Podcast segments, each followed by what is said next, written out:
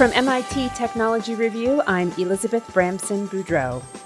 And this is Business Lab, the show that helps business leaders make sense of new technologies coming out of the lab and into the marketplace.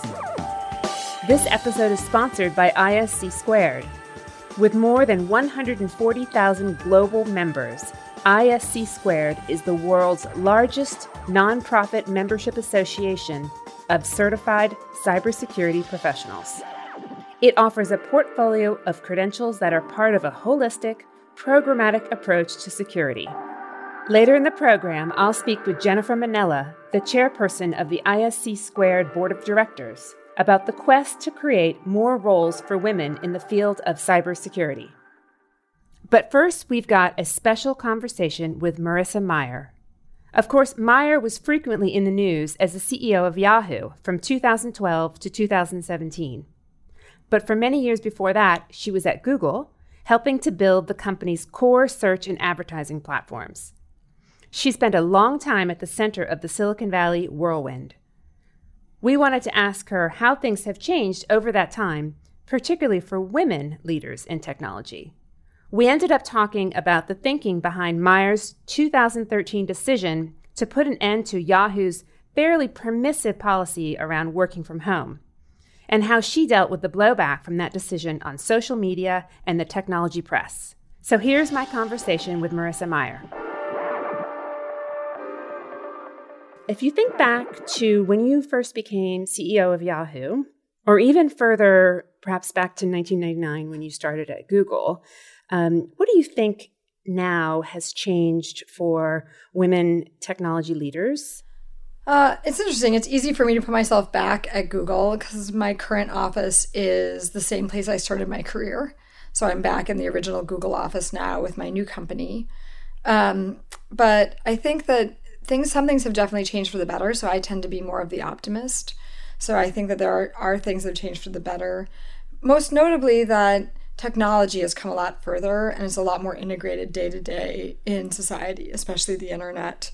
Um, and so, you know, when I was starting out, I was an oddity in computer science, and women still may be the minority in computer science, but I was an oddity to the point where, you know, a lot of my schoolmates had, you know, been programming since they were 11. You know, you ended up being a programmer if you were like, you know, a teenage boy really into video games and science fiction, and I didn't fit that mold.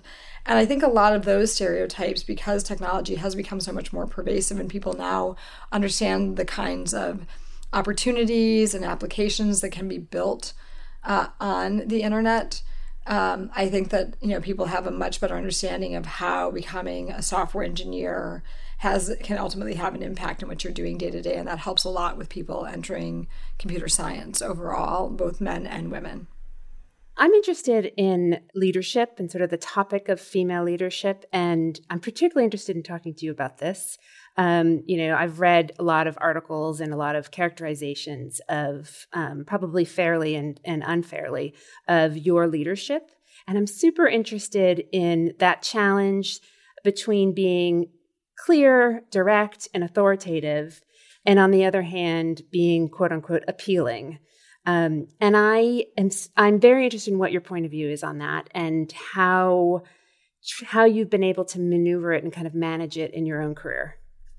Sure. I, I will start off by saying I haven't read the same articles you have because I make a point of not reading them. And so in my case, I think it's really important to be authentic. Mm-hmm uh, and true to yourself in terms of what you think the right thing to do is in a particular moment. I think people respect that type of leadership.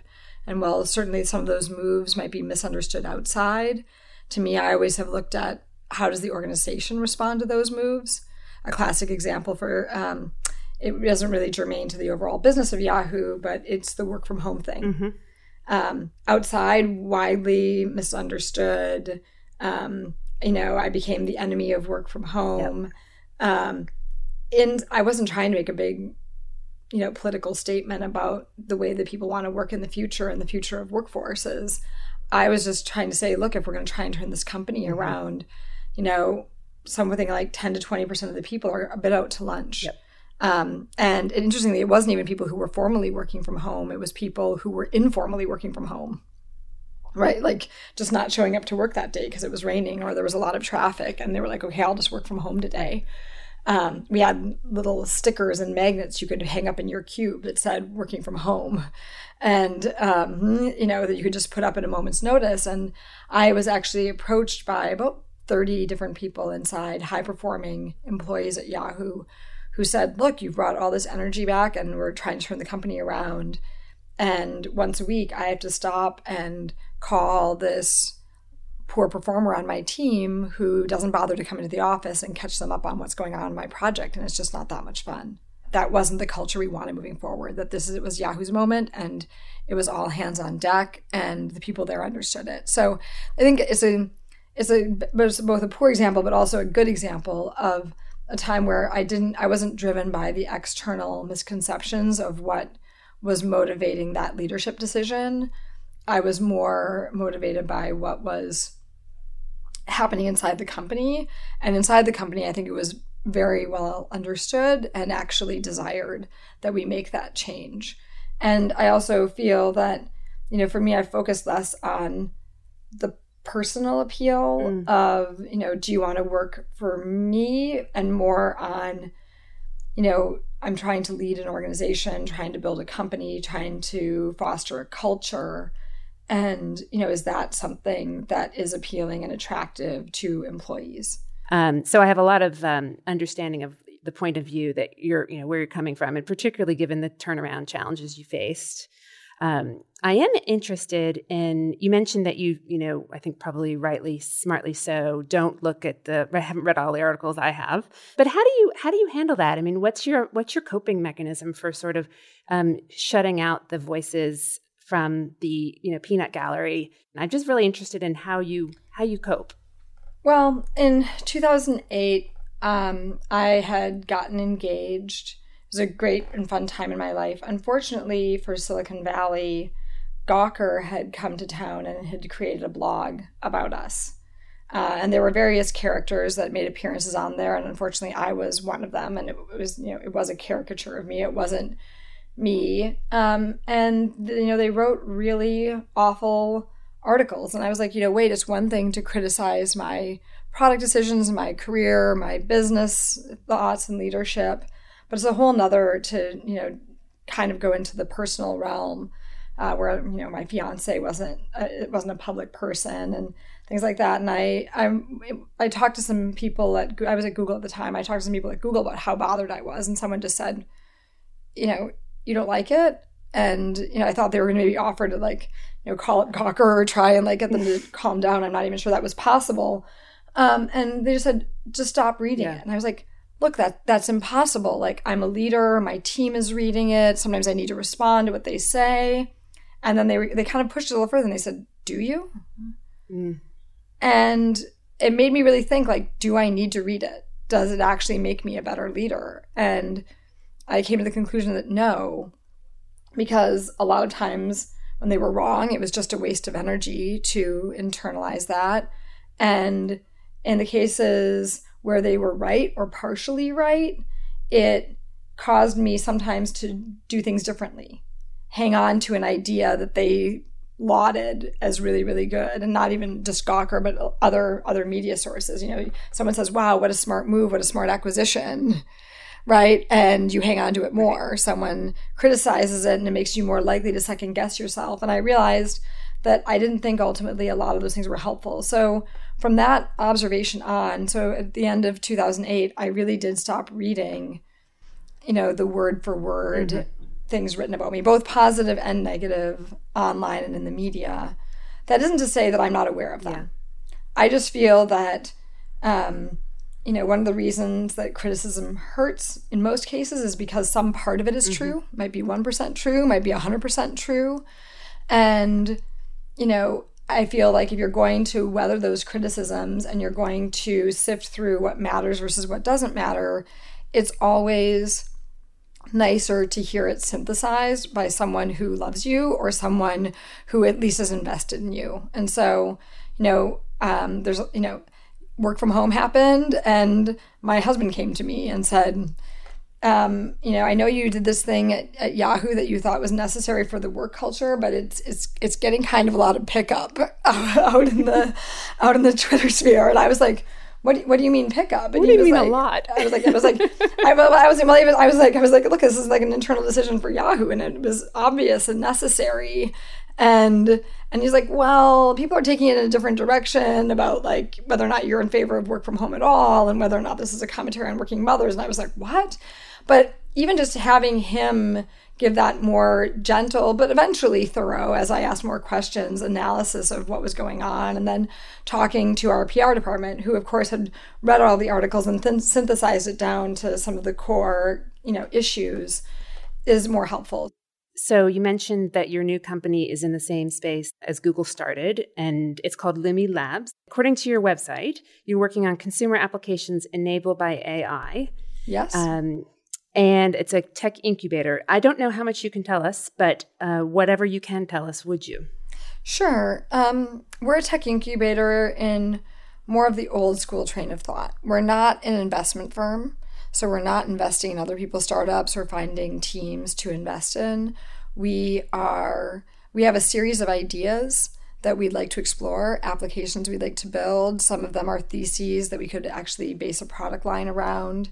Um, and so we've worked on hiring very capable engineers who could work on any range of products and um, and have been staffing them to start to build these products.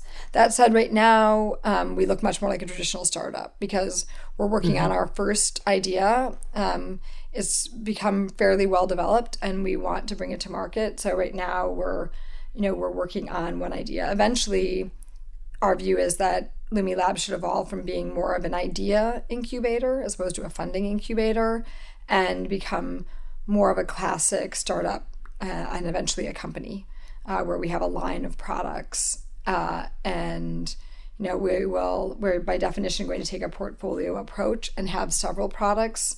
Uh, some will be more successful than others uh, but we want to build a company that has a portfolio of products and we think that a lab structure that does various related explorations um, is something that's important. And we my co-founder enrique munoz torres and i have always we've almost always worked in the consumer space so we're very interested in consumer uh, in particular web and apps. Uh, and uh, we my background is in ai um, and we when we look at artificial intelligence we see that a lot of people are working on the frontiers. Self-driving car fa- cars facial recognition etc um, and there's a lot of interesting and useful subcomponents in the quest in those bigger quests that can be used on everyday problems. Well we're trying to figure out can a car drive itself? Can it learn how to drive? Can a computer learn how to recognize every human being on the planet? Those are incredibly important quests, incredibly useful quests. They, there's definitely some ethical questions that need to be addressed as we do all that in terms of developing the right type of technology. But in all those in in that pursuit, there are certainly going to be breakthrough technologies that can help people every day. And we think that the current state of technology, which is uh, the technology, which is basically really excellent pattern recognition. Mm-hmm. Um, there's lots of patterns that people do on their phone every day with photos, with group communication, with events, with scheduling um, that are really mundane um, and repetitive. And the state of the technology today may not be good enough for self driving cars yet. It will get there, but it probably is good enough to start being applied to these everyday problems and start saving people a few seconds or a few minutes a day. Interesting. So, you were at Google at the beginning. You obviously took part in its exponential growth. Then you went to a huge digital media company. Now you're back in a kind of startup world. How do you compare those experiences and, and um, which sort of environment, startup or kind of larger, more established corporation, makes you happiest and, and why? Um, it's funny, but I can't pick a stage. Mm. Um, you know, there's some people who love it when they're like, I love it when it's 10 people or less, like working in a garage. And there's some people who are like, oh, I just love it when you're a couple hundred people and you're, you know, starting to hit that inflection point of growth.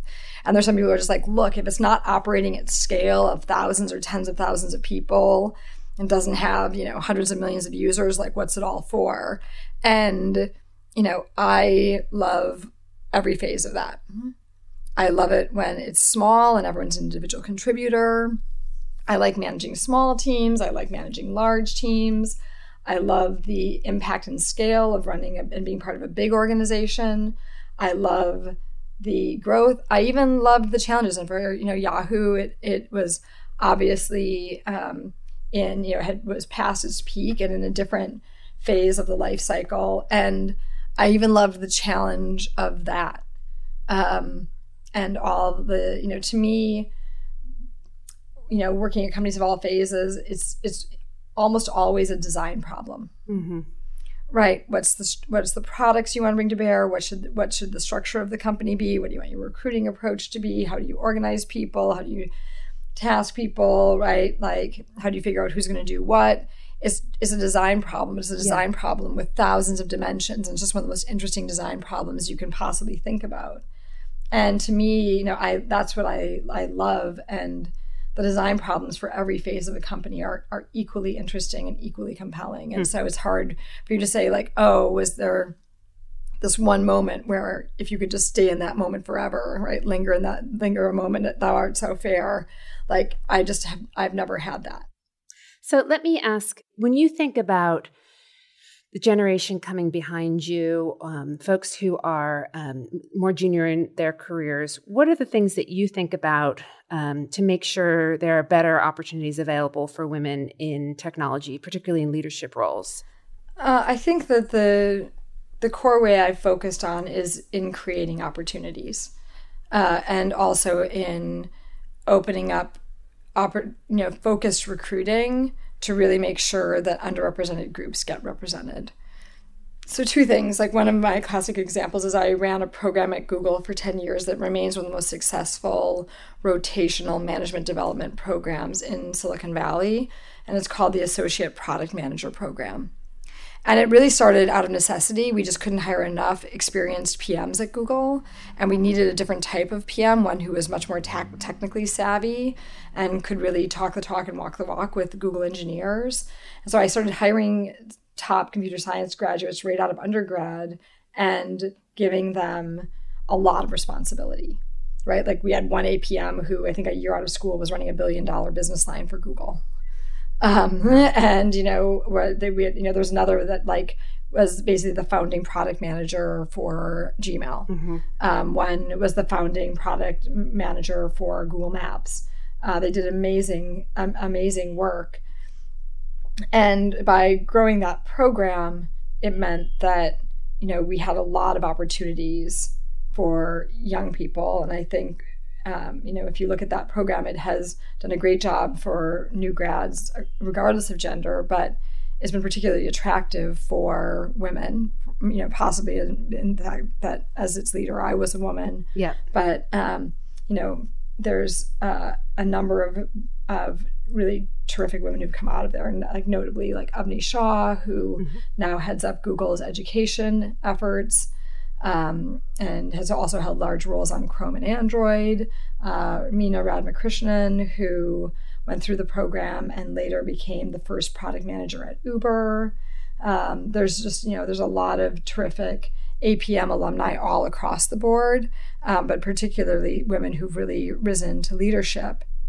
And I think that, you know, I think literally providing the direct opportunities mm. is helpful. The other thing that we noted at Google, and I've had success with uh, without throughout my career, is that um, we had a point early on at Google, and I think it's been well documented, where we had made 16 offers to male engineers in a row. And Larry said, when he signed the 16th one, he said, you know, if we get to 20, I'm going to stop signing offers until you bring me women. Yeah. Um, and that got that got the recruiter's attention. And then, of course, two more men got hired, and so then they were like, and then the pressure's on, yeah. in a row, right? And now the recruiters are like, well, wait, like we're not going to be able to like do our jobs in two more hires if we don't sort this out. And they were like, well, look, Larry, like you you aren't serious about this. You, you can't be this unreasonable. It's not like you're going to stop hiring people into your startup that clearly needs to grow.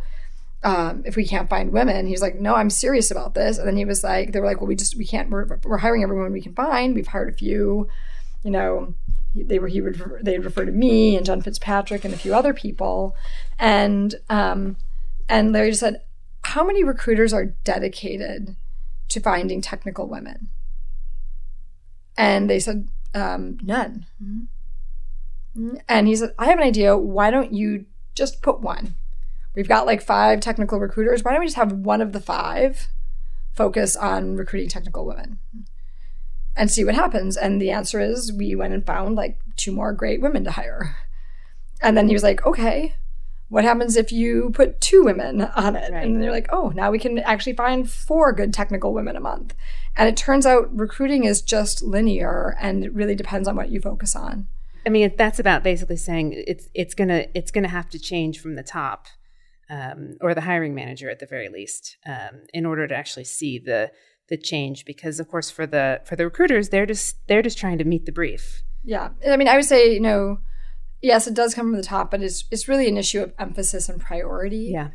And those are driven, you know, by the leaders of the organization. But I, I have found if you put if you make it clear this is a point of priority and an emphasis, suddenly things get a lot easier yeah. because focus helps.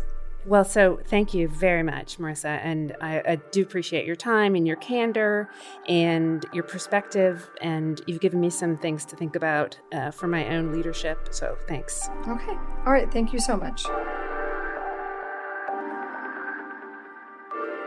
We'll wrap up this episode with a conversation with Jennifer Minella. She is the chairperson of ISC Squared's board of directors as well as the Vice President of Engineering and Security for Carolina Advanced Digital. She's an advocate for the growth of women in the field of cybersecurity. ISC Squared has done research showing that women make up 20 to 25% of the current total of cybersecurity professionals. Jennifer tells us how the landscape is changing and what the industry needs to do to achieve better parity. So I understand that ISC Squared is a nonprofit association that trains and certifies information security professionals. Can you tell us a little more about why that's important and the kinds of jobs that ISC Square members do and what kinds of training you all provide? I'm going to start with answering the first part of your question, is the why that's important. And I, I think it's important because our mission is very different, right? Our mission is um, inspiring a safe and secure cyber world. And so that starts, of course, with the professionals that are working in the space in the industry. And it's everything from your security professionals that are doing risk and compliance and you know policy and the more paperwork side of things, um, to the people that are very hands-on, uh, network admins, uh, system admins, um, even penetration testers, um, auditors. Um, so it's it's pretty much across the board with people that are that are touching technology because cybersecurity is so pervasive these days in everything that we do. The other piece is that a certificate program, among other things, actually validates experience. And so that's different than a lot of the other programs. So we're we're not just training somebody, we're validating that they have that knowledge. We've been talking in this uh, in this episode about women in technology, so, can you draw a picture for us um, around what it looks like for women professionals in information security, and maybe partly looking at the percentage of ISC squared members that are women? Yeah, uh, and well, okay. So let me start by saying ISC squared has something like 150,000, uh, more than 150,000 members across 130 to 150 different countries. But if we just kind of talk about women for a minute and, and bite off something we can we can chew, you know, the numbers aren't aren't terrible. Um, we're we're looking at like 20 to 25 percent of our our industry population being um, being women, and that's you know is that the ideal you know warm fuzzy feeling of 50 50 no but it's probably a lot better than most people realize. So I think we're, we're treading and, and trending in the right direction. Um, we're also kind of rethinking how we describe or define what an information security professional is because you don't have to have security in your title to make you to, to mean that you're, you're a security professional right there's so many other roles um, of technologists um, and, and, risk and compliance professionals who have a security role, but they don't have a security title. And so we're kind of acknowledging that at this point. There's a lot of evidence that, generally speaking, women led companies uh, generate higher profits than those that are run by men. There are fewer of them, but they tend to generate a higher profit. Um, and women led workplaces are certainly seen by employees as being more purpose driven, more equal, more engaging places to work. Do you think those arguments also extend to cybersecurity? So, in other words, is a diverse workplace better at maintaining cyber safety or making sure everyone's involved in security? yeah, that's a can of worms right there. So, I think to to work backwards, there's definitely proven value in, in diversity um, in any team, in any team composition at, at any level, any organization, anywhere. Um, so I there's there's no dispute there. Now, to say that you know organizations that have women um, at, at, the top levels of leadership outperform you know organizations with men at the top, I I think that's you know I think our knee jerk reaction to jump up and go you know yay girl power is I think we have to kind of that's a little bit naive and we have to kind of peel back and say well you know maybe what's cause and what's effect here. If there, right. there's a female at the top, is that because the organization already had a corporate culture that was a little more geared um, towards diversity and a little more open and accepting? And that's how we arrived. And, and therefore, that woman at the top is the effect, not the cause. Right. So, going back down into how that ties into cybersecurity, certainly, you know, we're dealing with different types of attacks and threats on a daily basis. And looking at those things. I mean, it's really about solving puzzles. And the more people you have tackling a problem and looking at it from, from different angles and different lenses um, based on their experience, whether it's gender diversity or ethnic diversity or just a skill diversity, there's just there's tons of value in that, and we've we've seen that and proven that over and over again. I understand that you're known for promoting a mindfulness based leadership and a meditation approach in information security, and I am super interested in hearing more about that. Um, can you tell us about that and what that what that consists of? I absolutely can. Yeah, it's something that I'm I'm very passionate about. Um, I've also found that a, a, lot of other people in this industry have found, uh, you know, some some healthy path forward for themselves. Uh, you know, f- for me, it stemmed from um, something as silly as uh, having a, bizarre kind of heart arrhythmia and trying to get that under control through, mm. you know, Taiji Chuan, Tai Chi, and other modalities like that that, that led me into that at an early age. Um, but the results were just um, very noticeable. And, you know, I started kind of reaching out and realizing that, hey, there's a lot of people in this industry that could benefit. Um, so you, you, hear a lot if, if people pay attention to the cybersecurity world You'll hear a lot about, you know, burnout. Average tenure of a CISO is quite short compared to other executives at that level, uh, peer executives and, and other parts of the organization. Um, uh, f- unfortunately, we have a suicide problem as well. Mm. Um, and, and so people, you know, started talking about these things and it was great that we were talking about it. And I thought, well, how do we take these things that have worked for for other people and you know start a- applying some of this and just make our jobs and our experience here you know again as humans um, more pleasant and, and more and more productive. Um, and you know definitely i think mindfulness is one of those things. It's i kind of feel like it's the little black dress. Um, it's not a it's not a silver bullet. It doesn't solve all the problems magically. It's not a magic wand. But there's definitely I think pieces of mindfulness that you know people can can take what works for them and and apply it in different ways. And I think there's there's some benefit um, in some way to anybody who's willing to try it at any level, personal, professional, et cetera. And specifically in cybersecurity, you know, let's be real.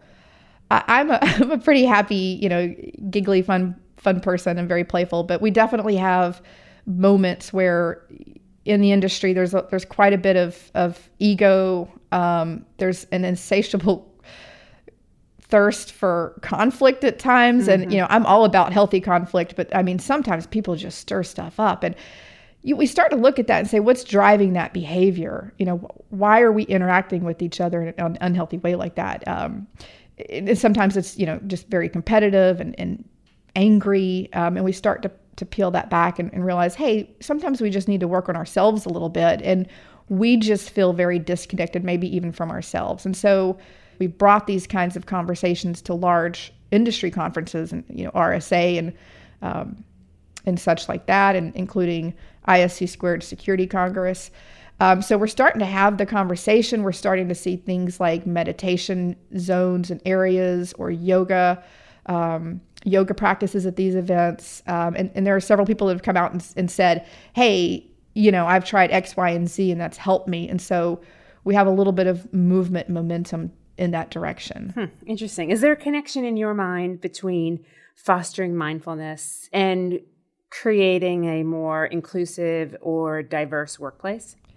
Uh, definitely. Definitely. I think there's a connection between mindfulness and diversity inclusion. And um, yeah, gosh, we could probably write a book on this, but let's just pick a couple things here. I mean, just by virtue of that, I mentioned responding instead of reacting, just taking that moment to pause and, and think through something instead of shooting somebody's idea down um, or, or getting angry. You have an opportunity there. And I think in, in in an environment in a culture where there's communication, open communication, trust, a lack of fear, um, we have an opportunity there because people are comfortable. They're comfortable speaking up. They're comfortable sharing. They're com- comfortable bringing ideas that might be new or outside the box, um, and not feeling like you know there's so much risk associated with that. Will they be judged?